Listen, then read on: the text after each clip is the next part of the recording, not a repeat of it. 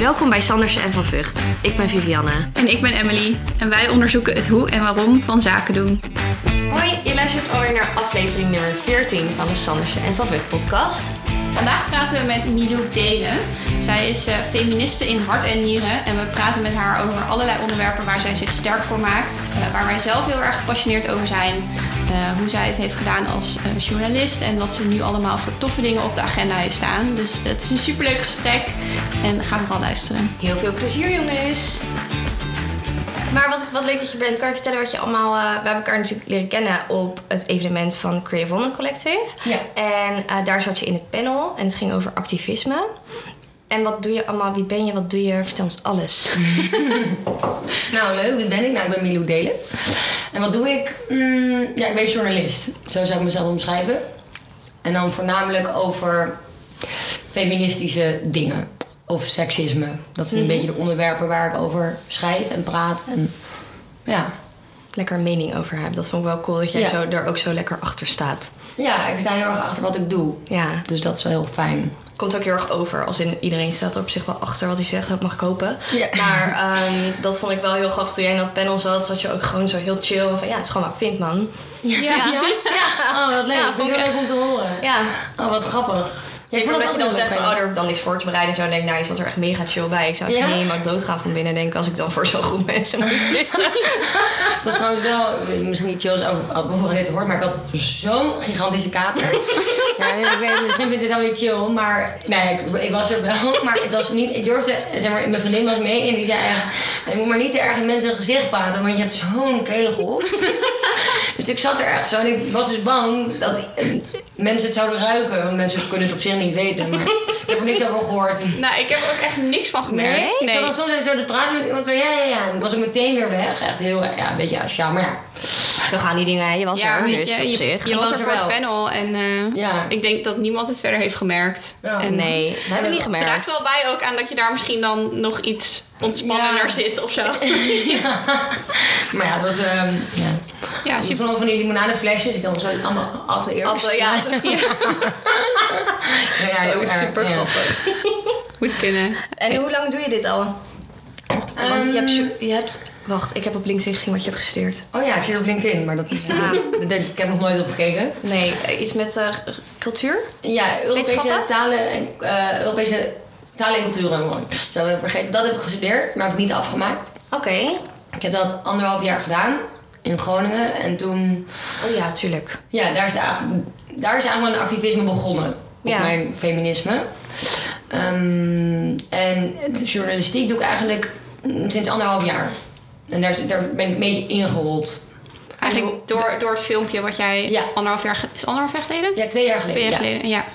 Kan je daar iets over vertellen voor mensen die niet weten wat je hebt gedaan? Even in het kort. Dan Ja, gaan we er ja. diep op in. Eh, Even kijken wat- hoe wat dan is om te vertellen. Ik ben in 2015 in Groningen gaan studeren. En toen werd ik lid van Vindicat. En het koor, het studentenkoor daar. En daar zag ik al heel snel van... dat de jongens hadden seks, die waren stoer. Maar de vrouwen waren een hoer. En al de eerste week werd tegen mij gezegd... zoen niet te veel, want straks krijg je naam. En ik vond het al best wel gek. Want dat werd vooral tegen de meisjes of de vrouwen gezegd. Ja. En ehm, toen in anderhalf jaar tijd is er best wel veel gebeurd. Ik, ik, ja, dit, dit is altijd heel bizar om dit te vertellen. Maar er werd in het eerste jaar een lied gemaakt door een jongensdispuut over de grootste slet van het jaar. En dat ging over mij dat jaar. Holy Nou, shit. Ja, Oh my god. ja, als ik nu vertel, denk ik, wat een bi- bizarre wereld eigenlijk.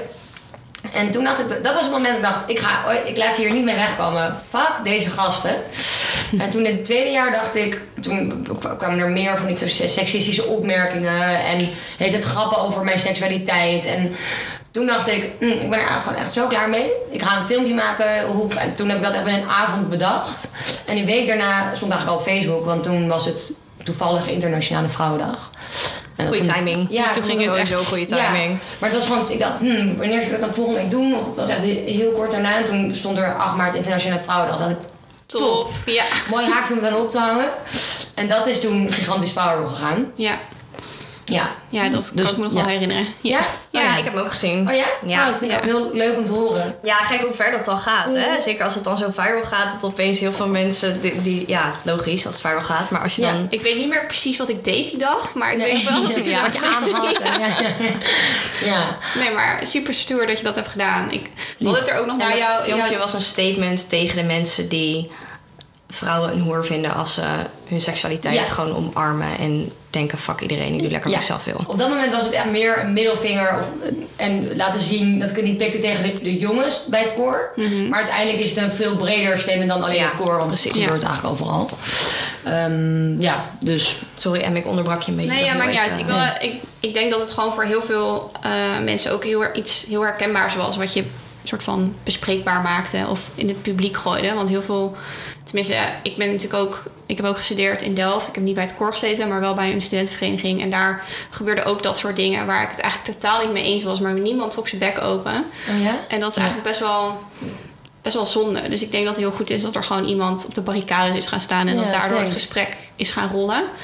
Ehm, Maar het is wel heel gek, want ik heb dan fotografie gestudeerd en dat, dat is dan weer de creatieve kant op. En daar is, heb je dat dus helemaal niet. Nee? Nee, ja, zo heb ik het niet ervaren Ah, op mijn nee, school. nee. nee maar je hebt ook daar misschien minder...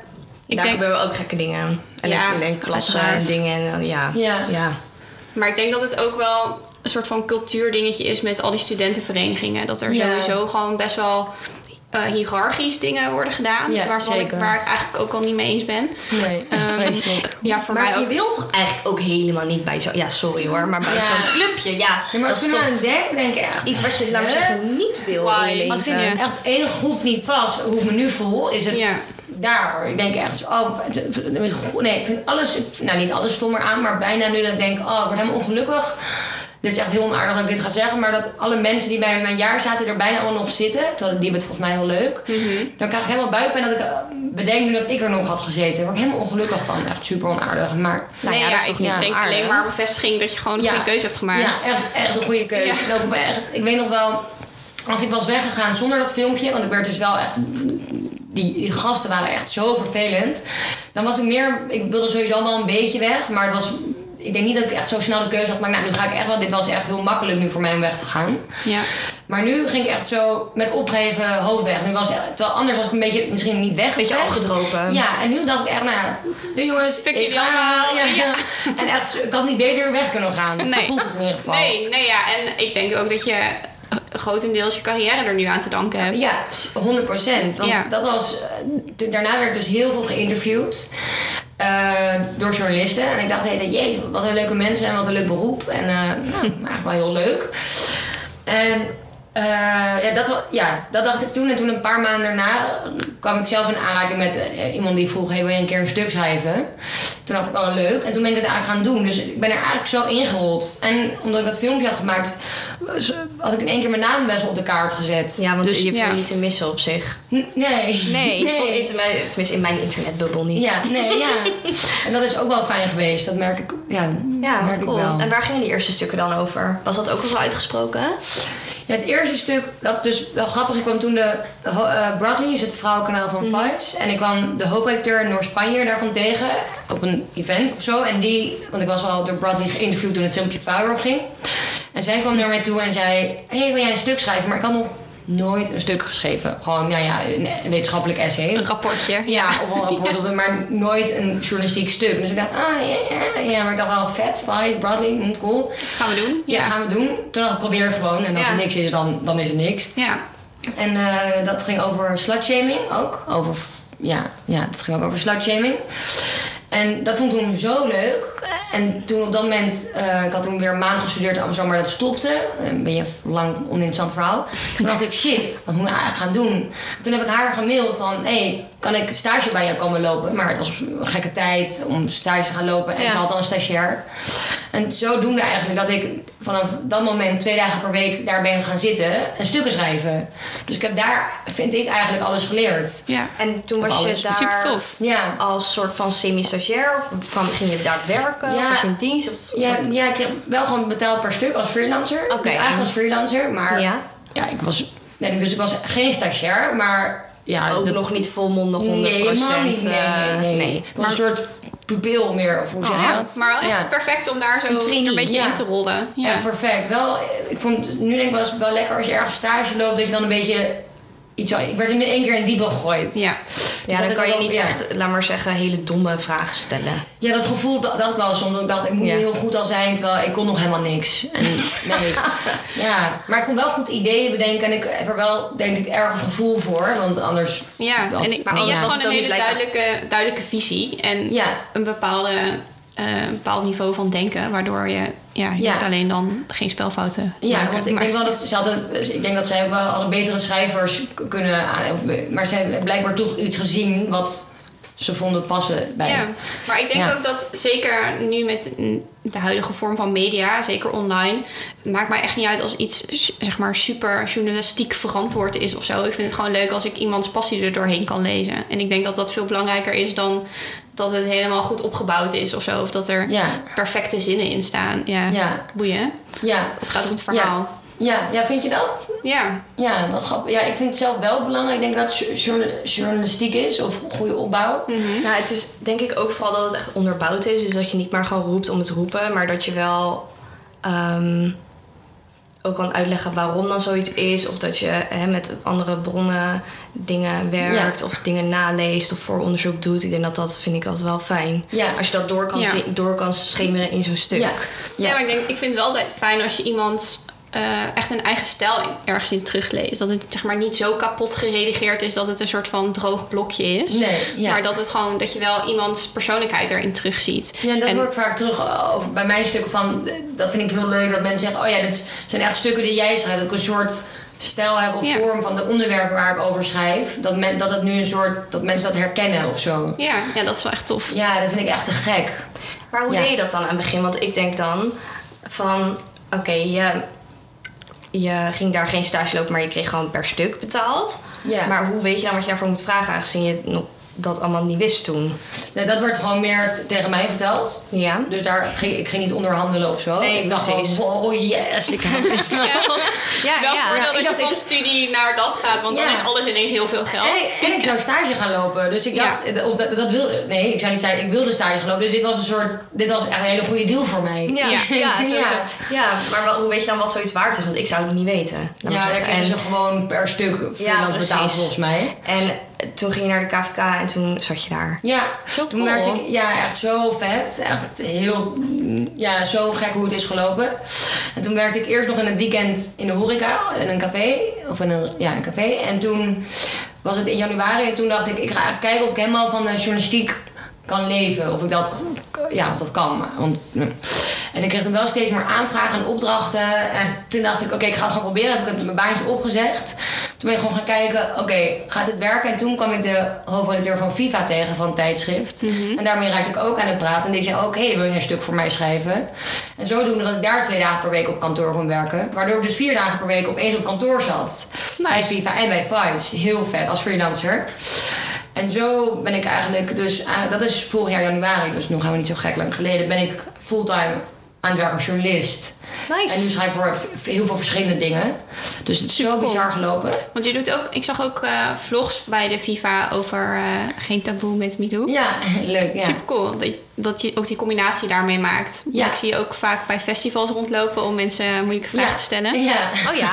Oh, Superleuk. leuk gezien. ja, van alles Cool. wat. Dus dat vind ik ook heel leuk. Dus het is nooit saai of ik doe Nee. heel verschillende soorten dingen, heel verschillende soorten klussen. Niet alleen maar achter je computertje dingen typen. Nee, ook veel, maar ook veel niet. Omdat ik ze altijd op pad ben en heel. Dat, ja, ik doe altijd van die hele random dingen. Dan schrijf ik een voorwoord voor een boek of dan neem ik een podcast op. Of weet je, van alles wat. En dat maakt het wel echt heel leuk. Ja, kan me voorstellen. Ja.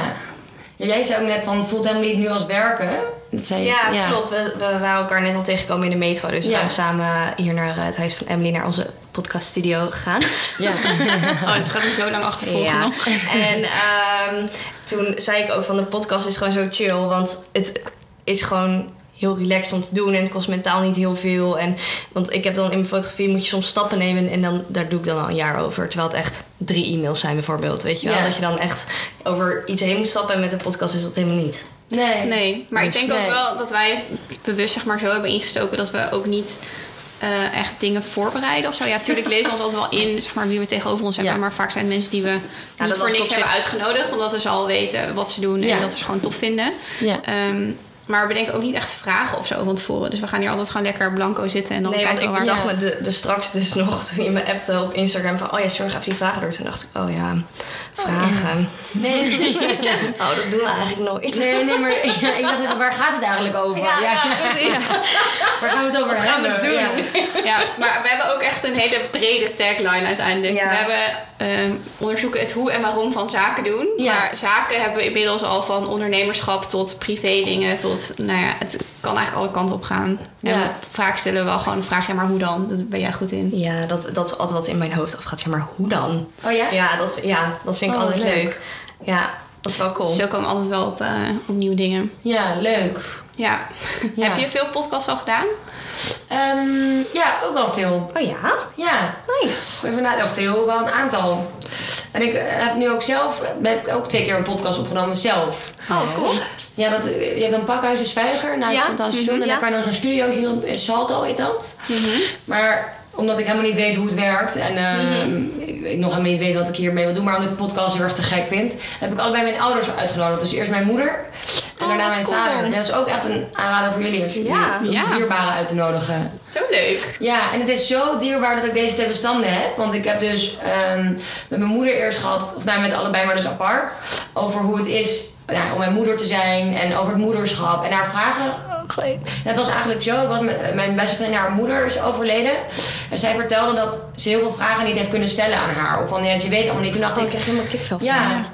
En dat had ik dus ook. En toen dacht ik, maar wat zijn eigenlijk dingen die ik mijn moeder zou willen vragen, maar die je niet normaal even vraagt? Dus van, Niet, niet als je even Ja. elkaar even ziet hoor. nee, oké, maar hoe was het eigenlijk om eh, mij op te voeden? Ja, of wat er was echt een dieptepunt, of wil je altijd een moeder worden? En toen dacht ik, weet je wat? Ik ga het gewoon een keer naar vragen in een podcast. En het was zo'n intiem gesprek en heel mooi. En van, wat wil je me meegeven in het leven als je nu dood zou gaan? Of weet je, allemaal dit soort. Zo En dat mooi. heb ik dus nu. En over mijn vader. Dus dat is- Oh, wat ja. cool. En dat Ja. kan je dan echt over 20 jaar terugluisteren en denk je, oh ja. Ja, Ja. zo dierbaar. Maar ik Ja. weet, mijn, eh, mijn moeder, haar moeder is overleden toen ze in de 50 was, begin 50.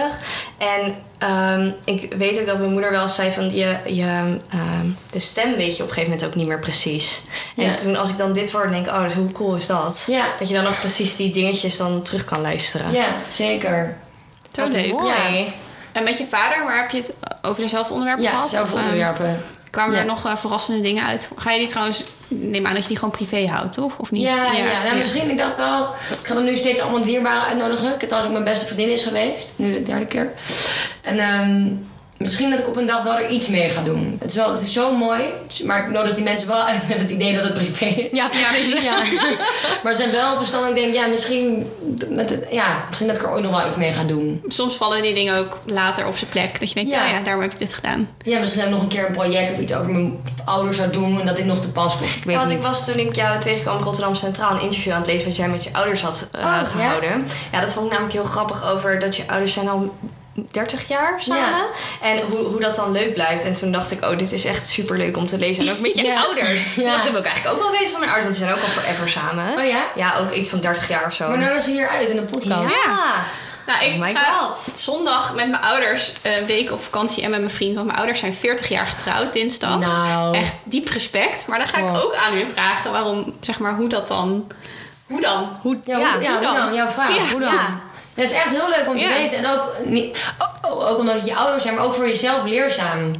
Want ik was ook oprecht benieuwd, hoe hou ik het 30 jaar leuk met iemand? ja, maar ook dus Ja, ik denk dat het dus een beetje wat ik dan las uit het interview wat jij met je ouders hebt gehad, het ook gewoon accepteren dat het niet altijd zo is. Hmm. En dat Ja. ook oké vinden. En dat, dan- ja, kan natuurlijk niet altijd leuk nee, zijn. precies. Nee. En er dan wel iets aan doen op een gegeven moment, want anders dan gaat het ook niet werken. Nee. Ja. Maar dat vond ik wel cool. ja, ik heb zoveel reacties daarop gehad, op dat stuk. Ja, dat snap ik. Mensen vonden het zo leuk. Maar ook omdat je dan denkt, oh ja, dat wil ik eigenlijk wel weten. Oh, maar is dat niet gek om te vragen? Maar dan, nu, nu ik dan jouw stuk lees, denk ik, nee, dat is eigenlijk helemaal, nee, helemaal niet. Dat is Nee. juist cool. Ja, leuk. oh, dan gaan we, we gaan ook wel een ouder special doen. Ja. Ja, Super dus- cool. Ja, dat is echt ook heel dierbaar om te hebben, denk Ja. ik. Leuk man. Ja, goed idee. Ben ik op van mijn... Ben ook eh, helemaal aan het... eh super cool. Ja. En ik zag ook... ehm, laatst op je Instagram voorbij komen dat je een boek gaat schrijven. Oh ja, Ja. daar hadden we het net over. Ja, Super vet. ja, nee, zo niet normaal cool. ik vind het zelf, ook nog een beetje onwerkelijk hoor. Snap ik. Ja. En wat, waar, weet je al, zeg maar, ja, ik neem aan dat je weet waar het over Ja. gaat. Ik ga er volgende week mee beginnen. Ehm, en ik ga het samen doen met Daan Bol. En zij is schrijver en journalist ook. Oké. En we gaan het doen over hoe vrouwen naar elkaar oordelen. Oh, Ja. Nice. interessant. Ja, volgens mij is dat voor iedereen heel erg herkenbaar. Ja. En we gaan dat eh, samen onderzoeken en waarom we dat doen. En eh we hebben een paar thema's zoals ja, oordelen, schaamte. En volgens mij, ja, ja, dat, ja dat, daar gaat het eigenlijk over. Super cool. Echt heel vet. Ja. En dan ook, zeg maar, specifiek in Nederland of meer hoe dat ook misschien in andere culturen weer anders is? Of... Mm, ik, ik denk wel eh, in Nederland. We, we weten het, het gekke is, we, hebben, we, we weten nog niet helemaal alles. We hebben niet een groot plan. We gaan gewoon beginnen. Kijk, Ja, je het hangt er denk ik ook een beetje vanaf waar je bevindingen naartoe gaan, toch? Tenminste, Ja, dat kan een ik me voorstellen. Ja, precies. En ehm, we weten het, ook omdat we nog niet zijn begonnen, weten we nog niet, helemaal niet alles. We weten bijna nog niks. Maar wel dat dit onderwerp is iets wat ons heel erg nauw aan het hart ligt. Dus, en heel herken, ik volgens mij is het zo herkenbaar voor zoveel vrouwen. Ja. Ja, dat denk ik ook. Ja, ik was dus van de week in de bus ehm, een podcast aan het luisteren en dat heet de Universiteit van Nederland. En dat ging dus over, dat die aflevering die ik luisterde ging over hoe, ehm, dat als je dan, dat ging ook over oordelen. Even denken, wat was nou ook een goed verhaal ook alweer? Ja, Geef niet heel goed verhaal. Knippen we gewoon korter. Ja, echt triest dit. Maar dat ging er dus over dat als je dan oordeelt over een ander, hoe dat niet per se slecht kan zijn. Omdat er in de Nederlandse taal dus twee woorden zijn voor oordelen. En, en dat is, eh, nou niet eens weer oordelen, maar eh, benijden en jaloezie. En dat vanuit daar vaak oordeel ontstaat. En dat als, het dan, als je iemand benijdt, is het dan weer minder dan als je jaloers bent op iemand. Want als je dan jaloers bent, dan gun je het iemand anders niet. Ja. Maar als je iemand benijdt, dan wil je zelf harder je best doen, want je wil ook daar naartoe. ja. Dat vond ik ook heel interessant. Oh, wat wil ik eigenlijk luisteren? Ja, Want je hebt... ehm, ja, was een kwartiertje. Ik zal hem even naar je doorsturen. oh ja. Dat was op wel heel ja. interessant. En oordelen is op zich is een hele gelukkig oordelen we over mensen, want anders kan je helemaal geen situaties inschatten. Nee, Nee. precies. Dus dat is op zich heel goed. Maar inderdaad op een manier vanuit... En het is ook... Ik heb ook wel eens denken... Nou, wauw, wat een vrouw, wat een man, wat een mens. Wat een, en dat je Ja. zo iemand inderdaad kan benijden. Maar bij vrouwen, of naar mijn ervaring is dan vaak... Nou, ik heb bij het koor dus waar ik lid was. Daar maakte ik vaak mee dat ik een soort misgunst voelde. Als ik Ja. bijvoorbeeld sexy uitzag. Of wat dat ook betekent. Wat als sexy wordt gezien. Dan voelde ik dat daar een beetje grappen over werden gemaakt. Van, ja, wat heeft Milou nou weer aan? En dacht ik... Dit is volgens waar ik denk dat mee te maken heeft. Een soort van jaloezie of onzekerheid naar jezelf. Ja, En hoe je volledig. naar een ander oordeelt, naar een ander oordeelt hangt volgens mij samen met het oordeel naar jezelf. Ja. En we laten met, ja, het is zo, ja, ik weet niet, het is zo'n diepgaand. onderwerp. Ja. Maar ik denk ook dat, dat is volgens mij ook ergens in een of andere TED-talk, ik ben nu haar naam vergeten. Maar, Brown, nee. Nee, van Sowieso love Chima- Brown. Chimamanda. Oh ja, Adichie. Ja, die naam Ja. vind ik altijd heel moeilijk. Ja. Maar ook dat je als vrouw eigenlijk best wel wordt opgevoed met het idee dat je een soort van competitors van elkaar bent. Omdat je het mannetje moet veroveren. Ja, Terwijl dat natuurlijk echt bullshit is. En daar komt denk ik ook die ehm, ja, soort van indoctrinatie in je hoofd vandaan. Dat als je iemand anders, een andere vrouw ziet die echt fucking mooi is. Ja. Dat je dan ook even in je hoofd denkt, godver. ja, Terwijl dat super debiel is. Want Su- ja. ja. iemand mag er gewoon prachtig uitzien. En daar word jij niet minder van. Zeg en maar. als je helemaal, je, een- ja, nee, eh, zo waar. Maar dat is best wel lastig. Omdat echt, eh, ja, dat zit best wel diep Ja, bij heel veel mensen. En ik denk dat het al wel helpt als je er bewust van bent. En dan denk ik, ja, een beetje onzin dat je dit nu denkt. ja nee, maar, dat, want die gedachten kunnen er, daar, er zijn, want daar kan je niet zoveel aan doen. En dat is op zich volgens mij ook niet zo erg, maar dat je dan jezelf afvraagt van, hé, hey, waarom doe ik dit eigenlijk? En, Ja. eh, Waarom vind ik dit zo Waarom vind iemand? ik het zo? Ik Ja. weet nog wel, ik had vroeger dan... Als ik dan bijvoorbeeld in de middelbare school kon ik dan... Als bijvoorbeeld een vriendin op hakken naar school kwam... vond ik dat heel stom. Of zo, van haar. Want nu denk ik... Ja, Ja. ja. lekker boeien. Ja, moet je lekker zelf Of dan kom weten. je ook nog naakt op in een gala-jurk. Ja. Maakt me echt, maakt me echt niet uit. Ik hoorde, ik draag dus heel vaak hakken. Oh ja? En dat, ja, nu niet. Oh ja. Nee, Oh nee. nee, nu niet. Maar, ehm, en dat is ook heel vaak. Waarom heb je hakken aan? Nou, omdat ik me daar fijn in voel. Ja, maar we gaan toch iets doen of zo, weet je? En dan, ja, dan, Laat me. ja. Ja, ja, ja, mooi vind en fijn. Ja, Maar dat begint echt al best wel jong. Want ik weet nog dat ik op de middelbare school... Mijn moeder draagt altijd hele opvallende sieraden. En Nou, Ja. Je ziet dat ik dat een beetje heb overgenomen. Ehm, en op de middelbare school had ik ook op een gegeven moment had ik echt een super mooie ketting van mijn ouders gekregen. En die was echt heel groot en opvallend. Maar ik dacht, fuck it, ik vind hem super mooi. Ik doe hem gewoon naar school om. En ik kreeg daar zoveel reacties op. Van zeg maar niet zozeer positief, maar meer waarom heb je zo'n ketting om? En wow, Ja, het is echt super groot. En ga je naar een feestje. Of dat ik hem gewoon daarna nooit meer om durfde naar school. Oh. En dat is eigenlijk best wel debiel. Dat je dan daar zo onzeker over wordt. Omdat je gewoon iets doet wat dan anders is. En het zijn dus dingen die je blijkbaar onthoudt. Want je weet... Ja. ja. Ja, ik heb, ja, dat is heel stom inderdaad. Ja. En nu heb ik daar wel, ben ik daar overheen gegroeid. En nu denk ik, fuck jullie allemaal. Ja, maar Ja, toch maar, is het misschien dan dus ja. wel dat je nog steeds denkt... fuck jullie allemaal, als je een keer... als je het erover hebt. In plaats van dat het de eerste gedachte die door je hoofd heen gaat is... ik doe het voor mij. Ja, Dat is, dat is wel wat het achterlaat, ja, denk ik. Ja.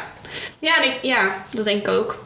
En ik, maar ik, had, ik zat vanmorgen in de auto ook een podcast te luisteren van... eh, Luister alleen maar podcast. Ja. Het gaat hier... Lang Ik leven in de auto zitten. Ja, eh, van Dem Honey over... eh, die Oh, ja. hebben ook een goede podcast. ja luister. En ja. ehm, over de laatste aflevering over borsten. Super chill. En met die schrijver. Ja. Ja. Corine van Zweep. Nee. Nee, eh, ja, ik niet. even haar naam kwijt. Ze heeft boek heb geschreven, heet Borsten. Ja. Het, dan komt het goed. Super goede Ja. titel. Ja. Ehm, maar ook over dat, ehm, dat als je zeg maar, dat was een verhaal van een meisje die dan als eh, meisje op de middelbare school, dat haar docent in haar laag truitje keek. En dat ze sindsdien eigenlijk nooit meer eh laag truitjes durfde te Ja, dragen. oh my god. Maar dat is zo, echt zeg maar één zo'n event in je jeugd, dat dat zoveel impact kan hebben voor Ja. later.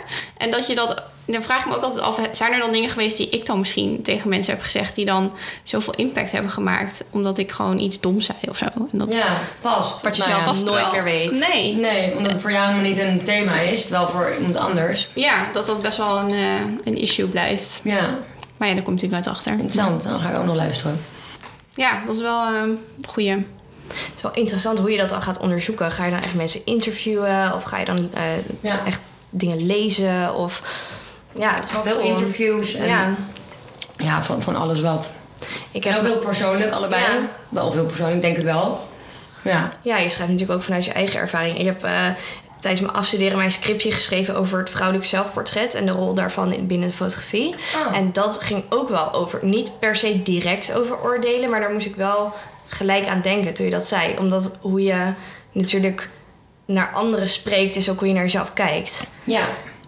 Oh, wat Ja. interessant. Dus dat is misschien ook nog wel interessant. Vrouwelijk zelfportret. Oh ja. Ja, er zijn ook best wel goede boeken over. Leuk. Ja, en dat is ook dan weer met nu met heel die selfie-generatie. En daar zijn ook wel weer, Harvard heeft daar geloof ik onderzoeken naar gedaan. Over hoe dat dan ook weer beïnvloedt hoe vrouwen dan naar zichzelf kijken. En wat ze dan weer van iemand anders vinden die dan bepaalde foto's plaatsen. Ja, echt wel cool. Oh, Ik wat vind het ook wel mooi om te zien dat er nu best wel zo'n tegenbeweging komt op, eh, op social media, vooral op Instagram, met mensen die dan niet eh, zo'n perfect plaatje laten zien. Ken je Celeste eh, Barber, heet zij? Nee. Een Australische vrouw. En zij heeft dan allemaal van die foto's van Oh ja, en dan zo rest ernaast. Ja, en dan Oh ja. challenge accepted. En dan gaat zij het zo nadoen. Ik vind het echt super grappig. Oh ja, ja, dat vind ik ook heel grappig. Gewoon even zo lekker. Ja, maar zo zie je er normaal uit. ja, ja, ja, ja, ja. Ik wist niet dat ze zo heet. Oh ja. Oh ja. Even een voorbeeldje op de telefoon. Is het grappig. En dit ook.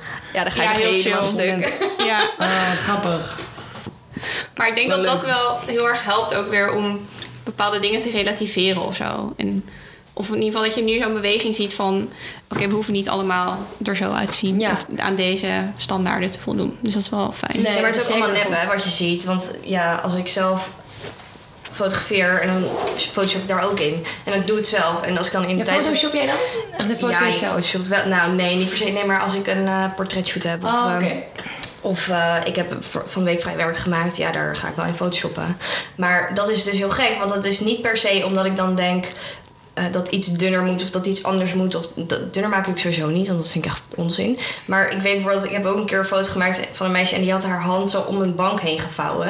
En door, ik weet dat door die bolling van de lens zag die hand er gewoon echt niet uit. En ik wist, die hand is niet hoe die nu op die foto staat. Dus die heb ik gefotoshopt. Ja. Maar niet omdat het omdat die hand er niet uitzag. Nee, maar dat is anders door de, door de Ja. lens, weet je wel. Dus dan, dan doe ik het wel. Ja. Maar niet dat ik... eh, littekens weghaal of dat soort dingen. Dat Neusjes Nee. kleiner maken. neusjes kleiner maken. Ja. je hebt echt sikke opties hoor in Photoshop. I je kan know, zo je ja, ogen je hebt- hebt dat groter toen laten en- zien. Ja, Maar ook dat je zeg maar al die lagen in je huid kan naar voren kan Ja. trekken. En dat je. Als iemand botox in Nee. zijn hoofd heeft, dan kan je dat allemaal zien in Photoshop. Dat is echt fantastisch. ja, je gaat helemaal stuk. Oh, dat zou ik ook wel willen kunnen. Ja, dat is echt cool. Dan denk je, oh, doe jezelf aan, doe het niet. Nee. Ja, ja, dat is wel cool. Maar toch weet ik dat het gebeurt, want ik doe het zelf ook. Maar, of, of net even zo'n broek, even zo'n naadje even mooier doen. Of als er dan een vouw in zit, even eruit halen. Maar omdat het gewoon voor de esthetiek van het beeld. Maar ja, zo is het natuurlijk niet hoe de mainstream het ziet. Nee, maar het is natuurlijk anders als je iets verandert voor het beeld dan dat je weer het zo gaat aanpassen in het schoonheidsideaal. Wat Ja, precies. Ja, dus dat als je zelf dunner of dit of dat, dat je dan aanpast in plaats van een hand die er gewoon niet op dat moment niet Ja. goed uitziet. Is wel, denk ik, anders. Ja, vind ik ook. Maar toch is dat wel een dingetje, Ja. merk Ja. ik. En lijkt me Ja. zo verleidelijk, omdat Oh, het is zo fantastisch. Het is echt fantastisch. Je kan helemaal losgaan. Ja. Ja. dan ben je net een Barbie. Het is ook wel leuk om te doen hoor. Gewoon om te oefenen. En dan daarna denk zo die je... kaaklijnen En of vooral, zo. Ja. vooral en dan, dan, ik heb ook wel eens gehad dat ik dan een eh, portret had gemaakt van iemand toen ik nog op school zat. En dan had ik, ik doe al heel lang Photoshop, dus dan had ik lekker zitten photoshoppen. En ik dacht, nou, het ziet er gewoon prima uit, weet je, niet te veel. En dan stuur je die foto op en dan, ehm, dan zit je zelf nog even voor en na zo te klikken, weet je. Dan denk je, nou, oké, prima. En dan stuur je die foto op nu met, ja, kan je misschien nog een beetje photoshoppen? En dan denk je, ja, maar Dat heb ik op zich al best wel veel gedaan. Oh ja. dat is altijd wel, eh, ja, ja, dat is wel een ding. Ja. Maar sommige mensen vragen dat echt, ja, kan je mijn armen dunner maken? Of Oh dat is, ja? ja, Oh nee, is echt dat wel niet zo snel Oh, vragen. heftig. Nee, ja, dat is wel echt, eh, ja. Ja, ik heb Oh. soms ook wel dat ik heel erg kritisch naar foto's van mezelf kan kijken. En ik denk, oh, dan zie je zo net zo'n buikje. Of dan zie je net dat je, weet ik veel, dat je heup raar zit of zo. En dan gaat er wel in mijn hoofd door van, oh ja, vind ik eigenlijk lelijk. Maar waarom eigenlijk? Want dit is gewoon hoe mijn lichaam nu Ja. eruit ziet op die foto. Dus boeien. Ja. Ik las Ook laatst ook- saai als elke foto dan zo... zo perfect Ja. is. Ja, en wat is dan perfect? Ja. Ik las laatst ook ergens iets over dat er ehm, allemaal commentaar was over die. eh, over dat als je dan. Als je niet volgens het normale schoonheidsideaal een eh bikini-foto van jezelf op Instagram gaat zetten, dat je dan dapper bent. Ehm, terwijl, Oh ja. waarom moet dat dan dapper Dapper zijn? Want het is ja. toch gewoon normaal of zo. Dus dat was ook nog een hele discussie. Dacht ik, ja, dat is wel inderdaad next level. Maar dan wordt meteen van goed van je, dapper. ja, wat knap dat je dat durft. En Ja. dan, ja, maar hoezo zou ik dat dan niet durven? Ja. Dat is ook nog wel. eh, Omdat er denk ik best wel veel mensen zijn die dat niet durven. Ja, dat Ja, denk, ik, denk ook. ik gewoon, Ik denk ja. dat, je, Ja. dat dat wel een van de eerste mensen zijn die denken, nou ja, fuck jullie. Ja, Deed het gewoon. Maar ehm, ik vond het wel een interessante gedachte. Ja, zeker. vond jij dit niet gek toen jouw video viral ging dat heel veel mensen jou zagen? Vond je dat niet een gek idee of heb je daar nooit echt over nagedacht? Mm, ik weet wel wat ik dacht. eh, want ik zag er zo lelijk uit in die video. Gewoon echt zo. Ik had die avond ervoor ook heel veel gedronken toen die voor de avond. Het lijkt alsof ik alleen maar heel dronken ben. Altijd dronken. Ja, Studentenleven. Ja, studentenleven. studentenleven. Maar ik... ehm, Nee, de- dus de dag voordat die video werd opgenomen was ik heel veel gedronken. En ik was ontzettend wel nul make-up. Toen ik die video terug zag, dacht ik wel... Oh ja, ik had... Nou, maar het effect was misschien juist wel goed, omdat ik er dus niet helemaal glamorous uitzie. Wat ik ook trouwens helemaal niet ben. Maar ehm, dat vond ik wel gek. Dat ik dacht, oh die mensen die denken echt... Is zo dit? zo slecht uit, maar dat...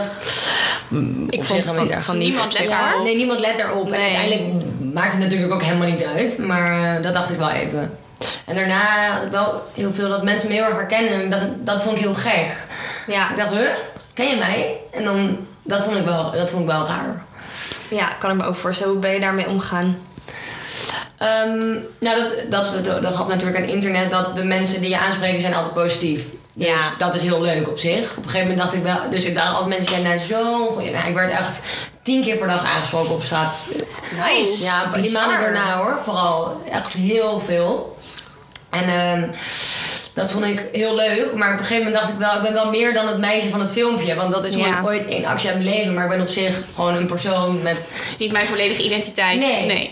En toen ik meer ben gaan doen in de journalistiek en eh, andere acties of stukken schreef die meer aandacht kregen. eh, Nu spreekt niemand me ooit meer aan als dat meisje, of bijna nooit als ik, oh dat meisje van dat filmpje. Nu is het gewoon, oh hey, ben jij Milou die dit doet. Ja, Ja, precies. Dat vind ik wel fijn. Ja.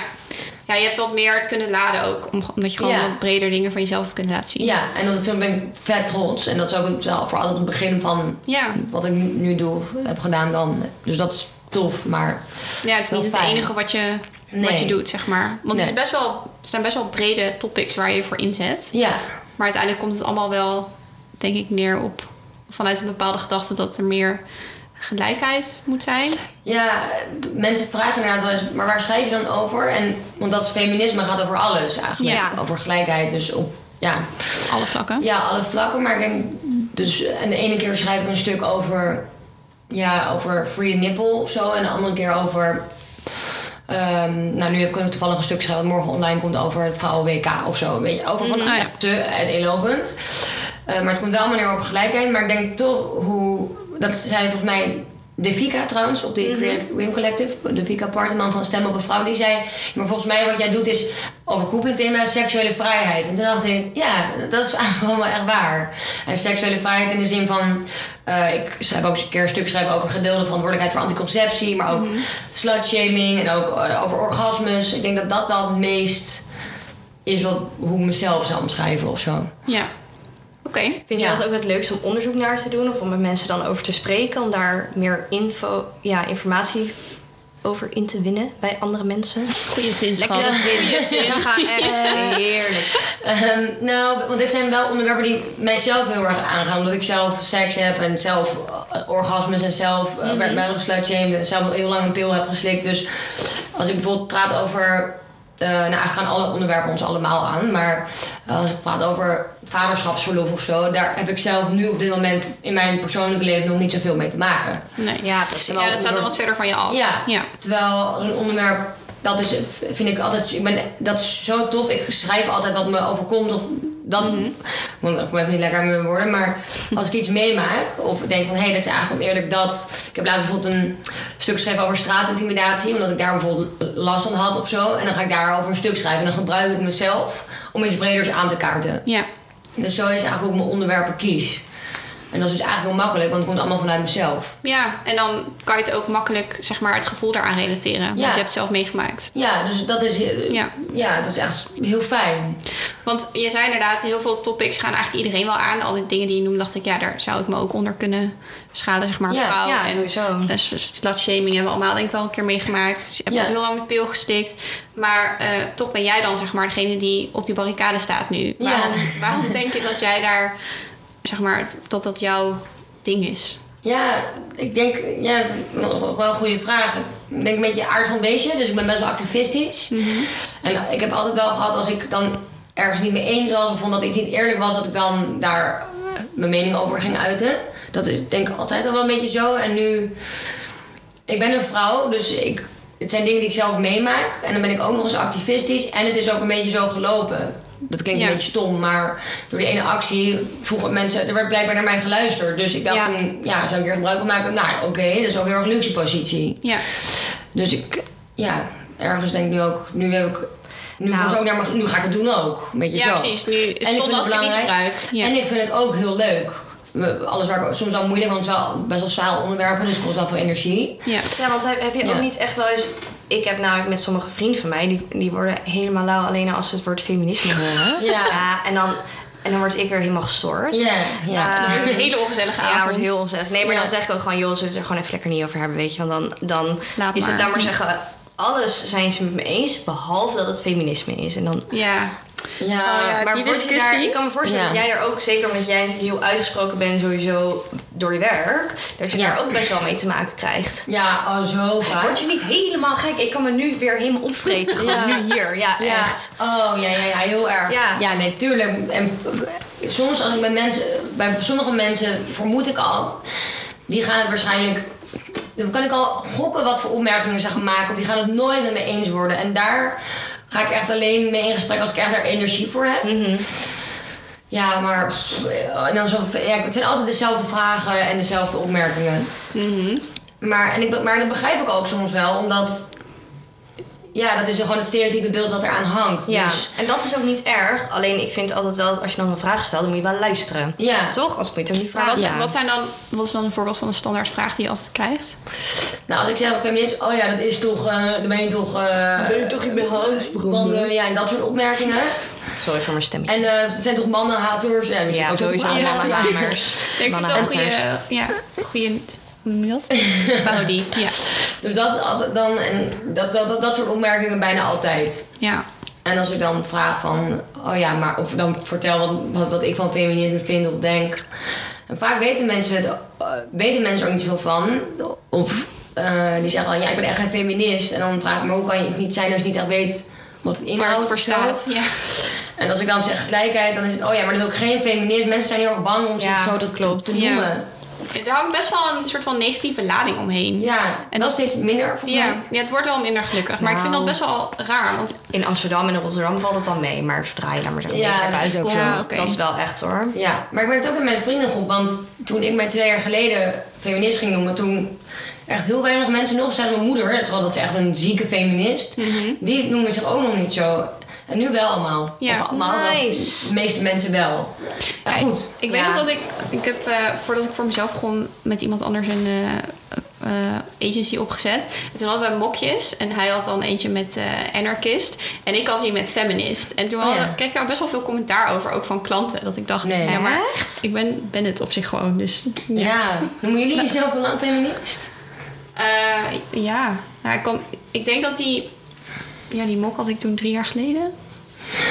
Ja, ik weet niet. Daarvoor... Ik, niet per se dat ik er zo'n label aan hing, maar wel... Ik ben er altijd wel mee bezig geweest. En mijn, Ja, mijn ik heb moeder dat ook wel. maar- Nou, ik heb vooral...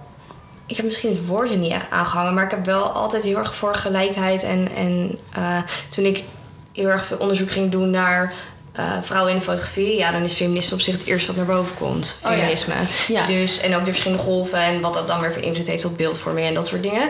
Ehm, dus toen heb ik er heel veel onderzoek naar gedaan, maar nog niet gelijk die link van feminisme naar mezelf toegelegd. Maar wel dat ik dacht, ja, ik ben het echt met alles eens. Dus Oh ja. dat, dat al wel. Maar nu, ja, de laatste tijd eigenlijk wel meer. Ja, Alleen ik goed. vind het soms gewoon echt super irritant dat er gewoon altijd, altijd even lekker iets over gezegd moet worden. Maar ik ben dan ook wel weer zo dat ik dan in de kroeg dronken discussies ga voeren. Omdat ik dan even mijn mening wil. Dat Ja, maar ik geniet altijd. daar wel Ja. altijd van, van dat Ja. soort discussies. Ja. Ja. dan denk ik, nu kan ik hem krijgen ook. Want Ja. ik heb mijn onderzoek gedaan. Dus Ja. ga maar even Ja, zitten. kom maar even. Ja, kom maar, Ja. maar eens Ja. even zitten. Als ik word wel, waar ik altijd heel boos op word, als mensen zeggen, hé, maar feminisme in Nederland, dat is toch niet Ja. nodig? En dan, Ja. dan zit me altijd wel echt tot hier. Ja.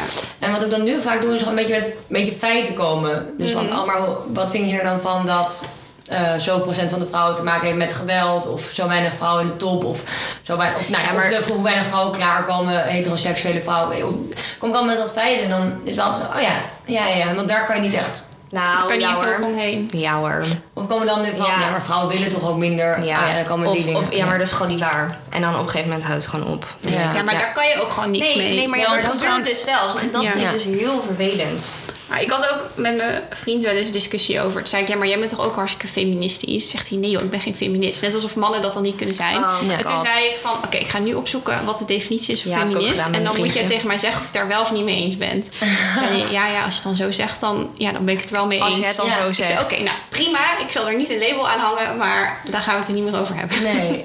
Maar vind je dat niet belangrijk dat hij zich feminist noemt? Ehm, nou, ik vind het belangrijker dat hij, hij, Het is. hij het gewoon is. Ja. Maar ik vind het dan leuk om hem te pesten met dat hij dan stiekem gewoon feminist is, maar dat hij dat dan niet wil toegeven. Ja. Maar hij is ook wel dat hij zegt van ja, maar ehm, dat is toch ook heel logisch dat iedereen gelijk is. En daar, dat vind ik heel lief dat hij dat zeg maar zo ervaart. Dan denk ik, ja, bij jou, voor jou is dat heel logisch en daarom ben je ook ja. mijn vriend. Ja. Ehm, maar voor heel veel mensen is dat niet logisch. Dus dat probeer ik wel af en toe nog wat helderder te maken. Dat het inderdaad voor een grote groep mensen om ons heen heel logisch is dat man en vrouw volledig gelijk zijn. Ja. Ehm, maar dat het voor een andere hele grote groep niet zo is. En dat Nee. dat echt heel slecht is. Ja, wat goed. Ja, wel goed van hem. maar een beetje, ja. Ja, dus ik, ik snap zeg maar ook zijn punt dat hij zoiets is van ja, maar ja, dat is toch zo.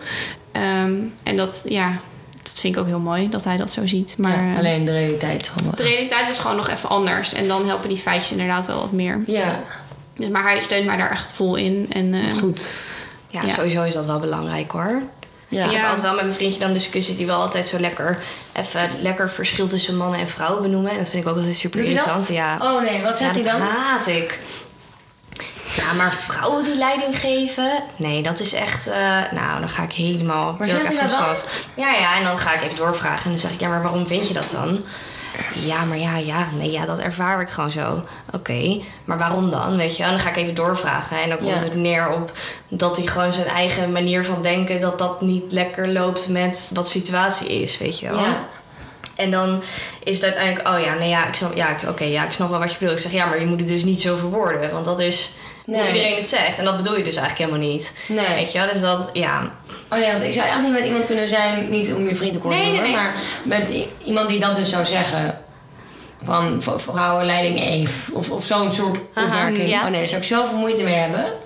Ja, nou ja, ik vind, weet je, iedereen moet zelf weten wat hij vindt. En, maar kijk, Ja, dat- als dat ik doorvraag en, mer en kijk, zijn waarden zijn wel gewoon gelijk met mijn waarden. Alleen de manier waarop het eruit komt, is gewoon niet altijd even lekker. Niet altijd even dat is dat het meer, weet je. En, maar ik denk dat daar ook heel veel dingen fout gaan.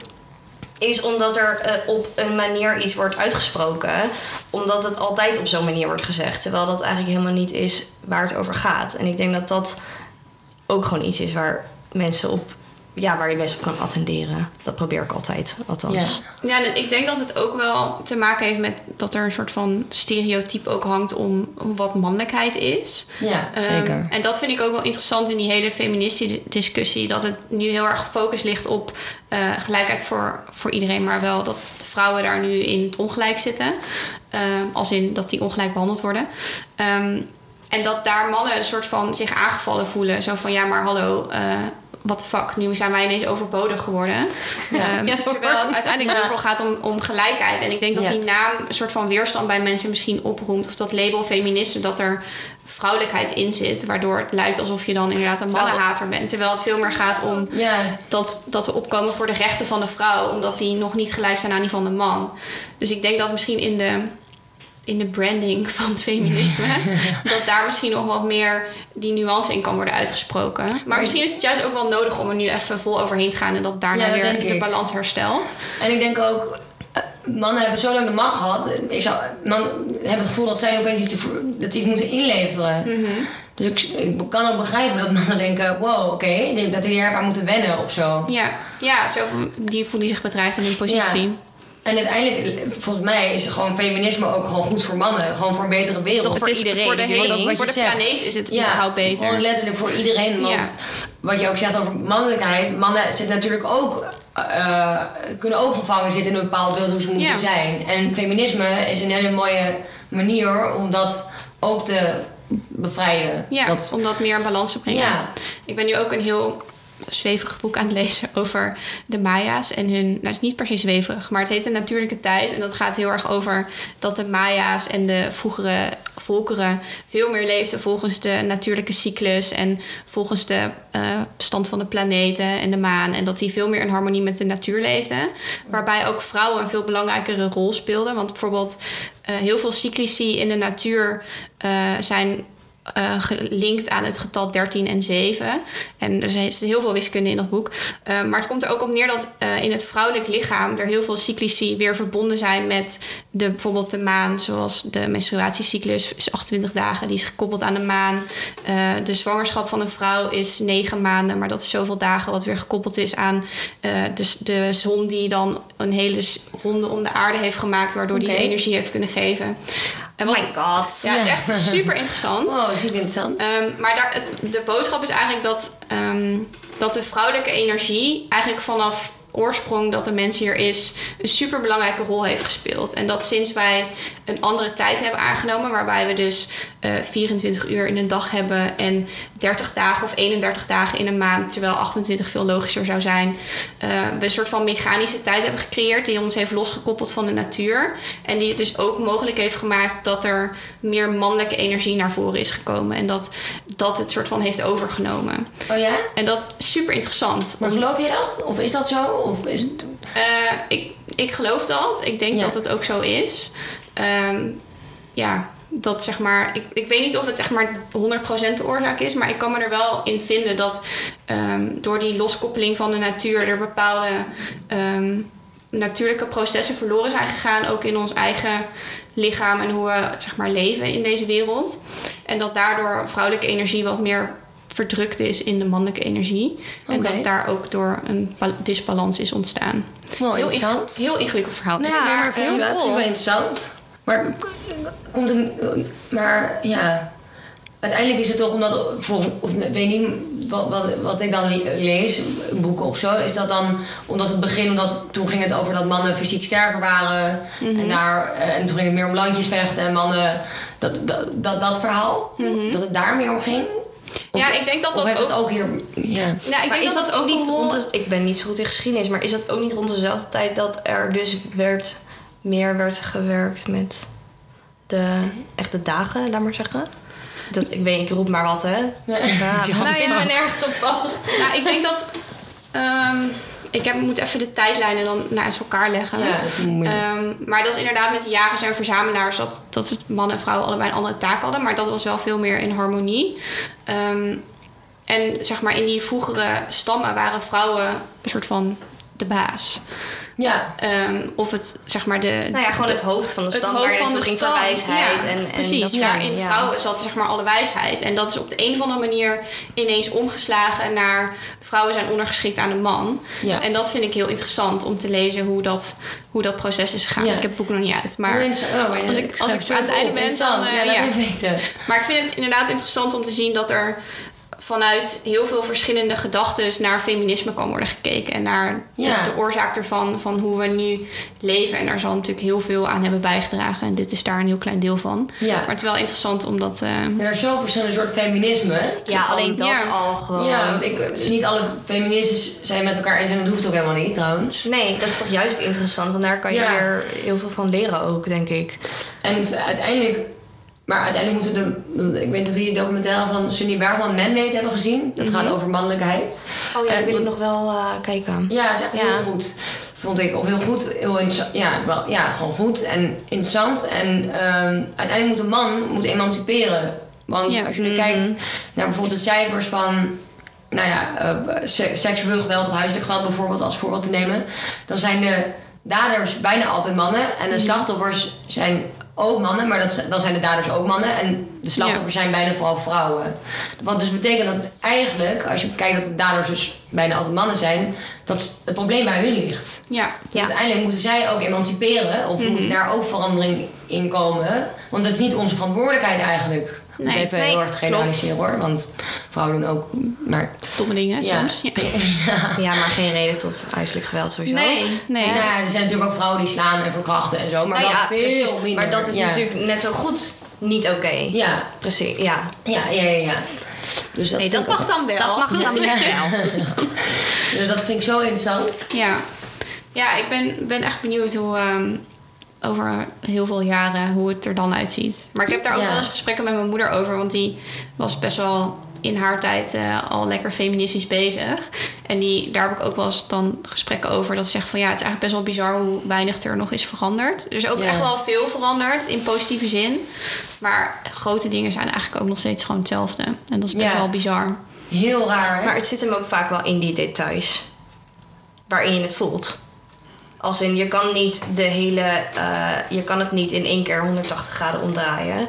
Het is juist nu, zeker ook als, als mensen dan zeggen... ja, in Nederland is dat niet meer nodig. Jawel, want er gebeurt dit en dit en dit en dit. Ja. Alleen de mainstream die daar niks mee heeft...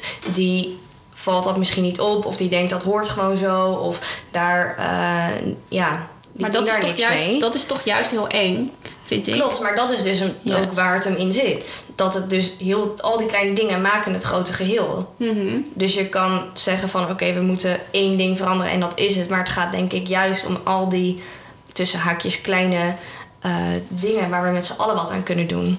En ik denk, Ja. door, dat voelt voor mij alsof ik er wel iets aan kan doen. In plaats Ja. van, oh nee, nu moet Ja. alles gaan veranderen. En dat vind ik altijd een beetje moeilijk, want ja, hoe Maar dan? uiteindelijk zijn het natuurlijk helemaal geen kleine dingen. Het zijn juist Nee, hele grote dingen waar we het over precies. hebben. Ja. Alleen al die dingen bij elkaar maken wel het grote geheel. En dat is eh, meer het onderscheid wat ik maak tussen alles bij elkaar als groot iets en alle losse stukjes. Laat maar zeggen. ja. Maar ik denk dat misschien wel een groot verschil is dat, dat nu ehm, het feministisch verhaal veel serieuzer wordt genomen door een grotere groep. En dat het misschien meer, eh, meer aandacht ook nu krijgt. Ja. En door bijvoorbeeld MeToo is voor eens en voor alle duidelijk hoeveel Ja, vrouwen hoeveel het ja. gaat. en een ja. aantal mannen te maken hebben met seksueel. Dat zijn, dat zijn dingen die nu uit zijn gekomen die volgens mij niet meer terug kunnen op dat hoopje Nee, dan. nee dat, die kunnen niet Ja. meer worden weggemoffeld. Dat is dan wel weer het voordeel van het internet. Ja. Het staat Ja. er nu eenmaal op. Oh, ja. Maar dat is inderdaad wel gek. Bijvoorbeeld over dat, dat slutshaming als voorbeeld te noemen. Dan Mhm. denk je wel, wel, we zijn de vrijgevochten vrouwen en we leven in een samenleving waar dat allemaal kan. Maar dat denk je, want we kunnen seks hebben. Ehm, en we kunnen een pil slikken en zo. Maar uiteindelijk die ideeën over gender, Ja. dus die, die staan dan weer opeens heel erg stil. Want heel erg ouderwets, of een heel oud idee dat de vrouw zich moet gedragen. En Ja. dat staat dan weer wel... Die ideeën zitten blijkbaar nog heel diep geworteld. Ja, ik vond het ook interessant dat jij toen zo'n filmpje had waar je mensen ging, of mannen ging vragen op straat of, je, of ze de mannenpil zouden gaan Oh, ja. slikken. Oh my god. Ik vond dat echt dat heel zou top zijn. zeg maar bizar dat ze dan dat ook zo'n jongen zei van ja nee ik vind dat wel echt de verantwoordelijkheid van het meisje om, eh, om een pil te slikken en eh, ja het liefst Ja. ook, ook gewoon zonder condoom en eh, zij moet maar Oh zeggen of ze dat wel of God. niet wil en dan denk ik echt maar wat de fuck gebeurt er in dat hoofd dat je zoiets vindt Ja. dat vind ik echt bizar Maar, dus, dus dat, maar dat denken dus echt heel veel mensen. ja Want heel veel mensen zeggen, ja, maar het gebeurt in het lichaam van een vrouw. Dus ja, is verantwoordelijk. Maar als jij geen vader wil worden, het is ook Ja. jouw verantwoordelijkheid. ja Echt zo vreselijk. Maar op Ja. de een of andere manier bestaat er het idee, wat natuurlijk in de praktijk ook wel gewoon zo is, is dat je als man gewoon kan zeggen, joh, ik Ja, ben ik er vandoor. Ja. En kijk, als vrouw kan je dat niet. En op de een of andere, dat is gewoon waarom het makkelijker is, denk ik, voor een man om te zeggen, ja, het is nu mijn verantwoordelijkheid. Ja. Wat ik fucked up vind, maar ja. Ja. nou ik als denk ik een man ja. zou zijn, zou ik ook heel graag die mannenpil willen Ja, slikken. Want ja.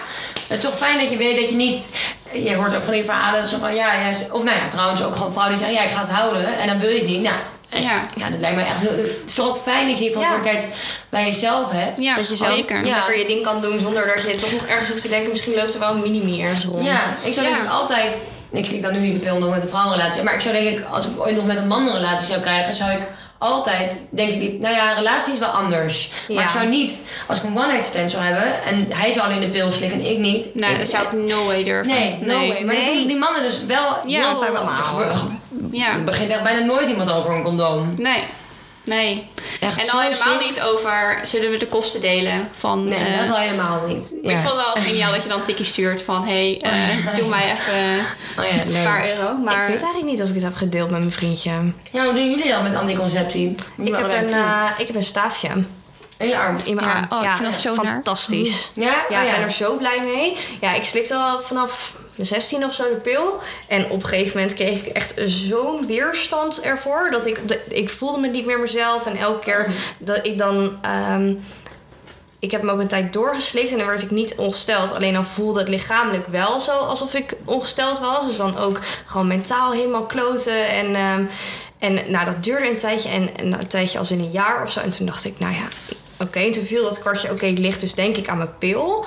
Toen was het, ik heb deze nu anderhalf jaar, ben nu 25, dus tot mijn 23ste. Dat is gewoon zeven jaar, hè? Dat is Zo lang. lang. ja.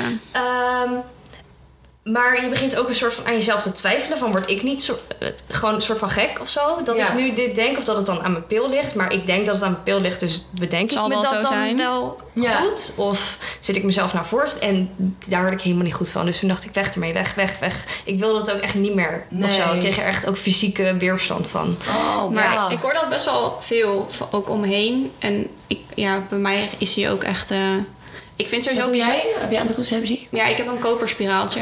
Oké. Sinds eh, vijf jaar nu. Die kan tien jaar blijven zitten. Is echt top. Oh, wow. Sick. maar dat is zonder hormonen. Ik heb ook echt vanaf mijn 16e tot mijn 23ste. Ja. Eh, Ja. ja, 23 Maar heb dat is toch erg dat iedereen dat gewoon... Maar het wordt zo makkelijk Ja, voorgeschreven. hier pil, klaar. Mag Terwijl- drinken? Ja, Ja, toen ik, Ja. toen ik naar mijn huisarts ging om te zeggen van... nou, ik denk echt niet dat ik chill ben met deze pil, weet je. Wat zijn mijn opties? Wil je een zwaardere pil? Nee. Ik zeg, ben je niet goed?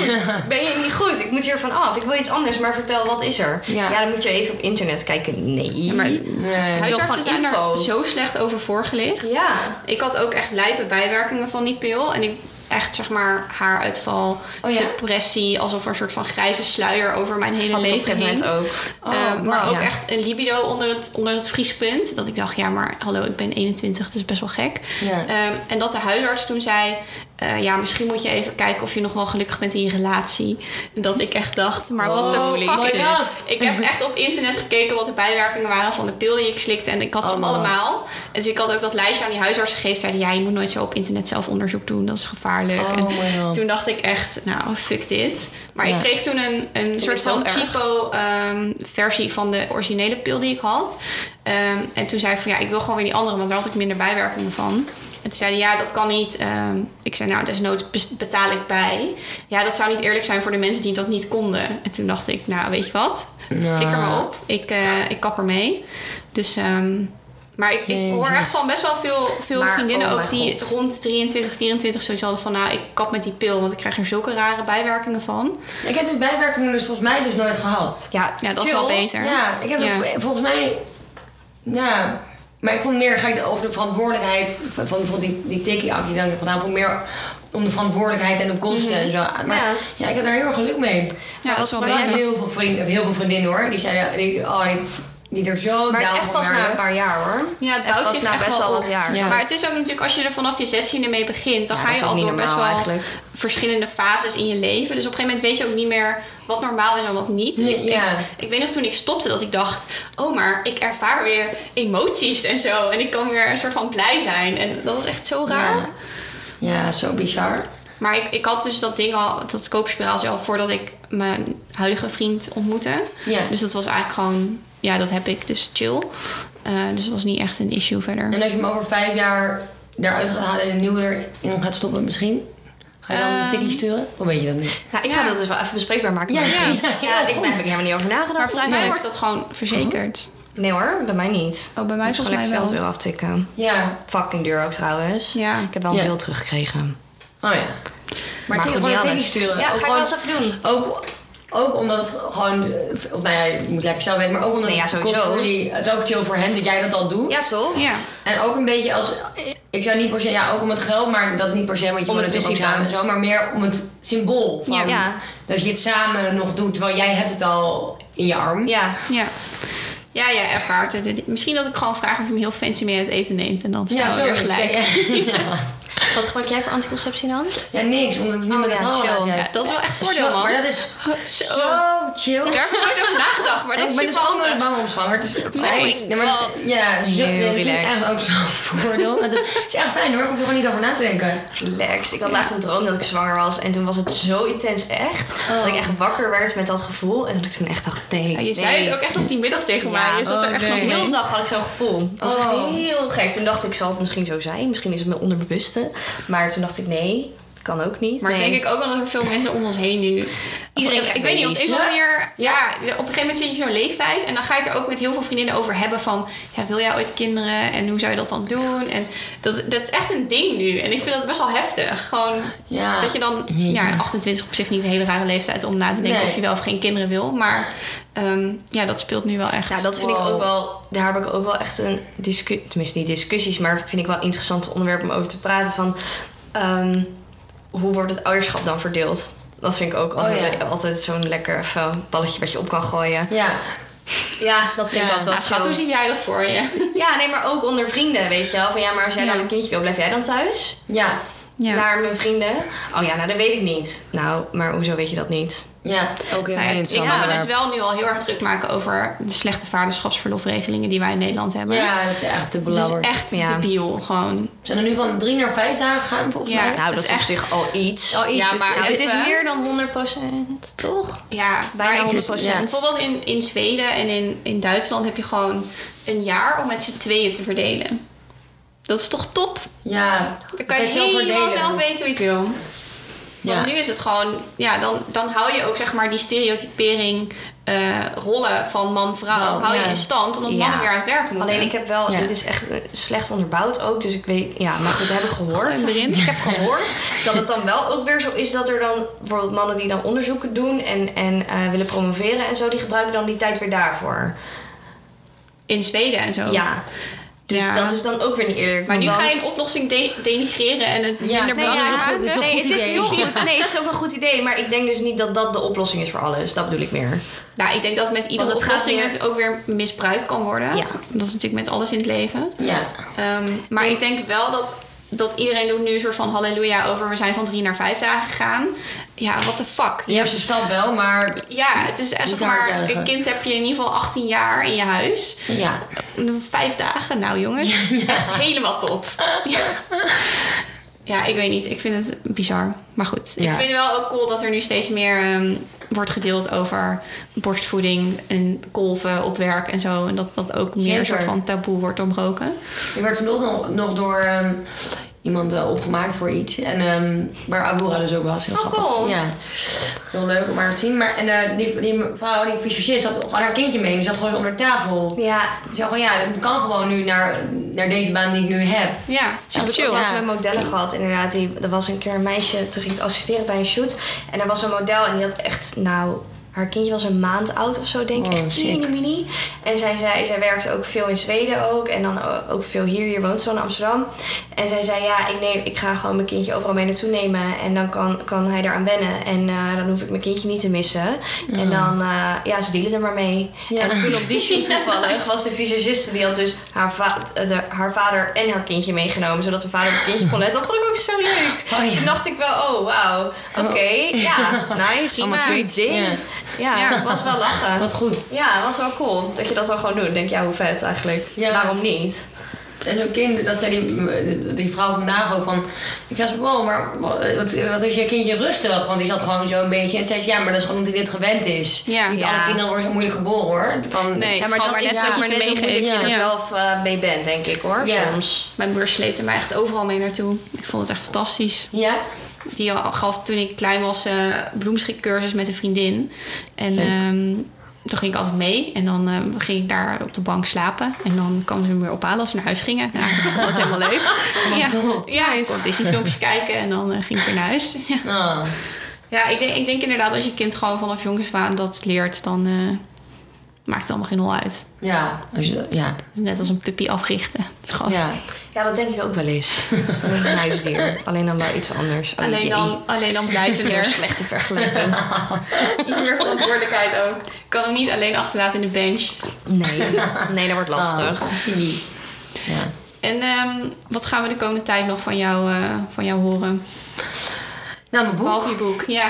Ehm, ja, ik eh, heb heel veel opdrachten lopen. Ik zo veel zin in. Maar misschien wel iets leuks om te doen. Daar, eh, ik, voor mij is dat, ik weet nog niet of dat bekend is, maar voor mij wel. Want ik heb ook mijn contract getekend. Maar je hebt eh, Toms, dat is een schoenenmerk.